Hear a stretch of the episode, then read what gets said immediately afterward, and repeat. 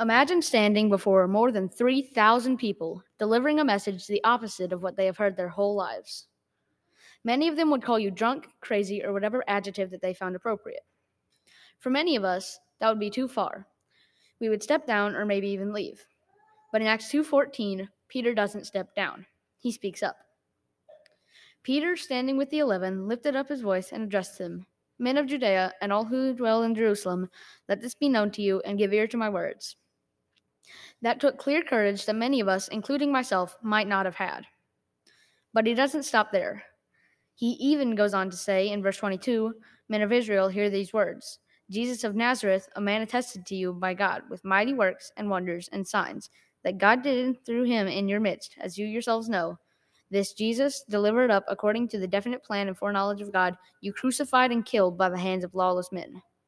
He's telling them that they killed the Messiah, the one that they've been waiting on their whole lives.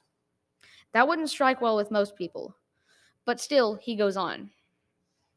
He speaks of Joel and of David, bringing up names that they knew by heart. By the end of his sermon, the old law was completed, many were baptized, and the church began. The church itself was founded in part because one man had the courage to speak to thousands of unbelievers. This was the same man that had earlier denied Jesus for fear of being crucified himself. This must have been way out of what you could call his comfort zone. If he could do that, ask yourself what you could do to step out of your comfort zone for Christ with the faith that you have. It doesn't have to be converting 3,000 or helping establish the church.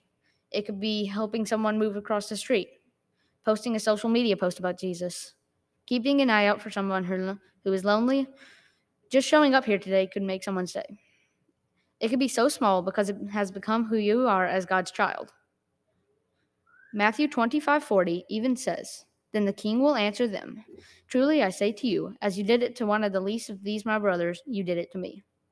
That means every small deed that you do, even to the least of people you could think of, you're doing it to Jesus himself. So then imagine the impact you could have if you did something bigger, like Peter did. But what happens if we don't step out of our comfort zone? What happens if we do step down instead of speaking up? Well, Matthew 10 32 through 33 explains that for us. It says, So everyone who acknowledges me before men, I will also acknowledge before my Father who is in heaven.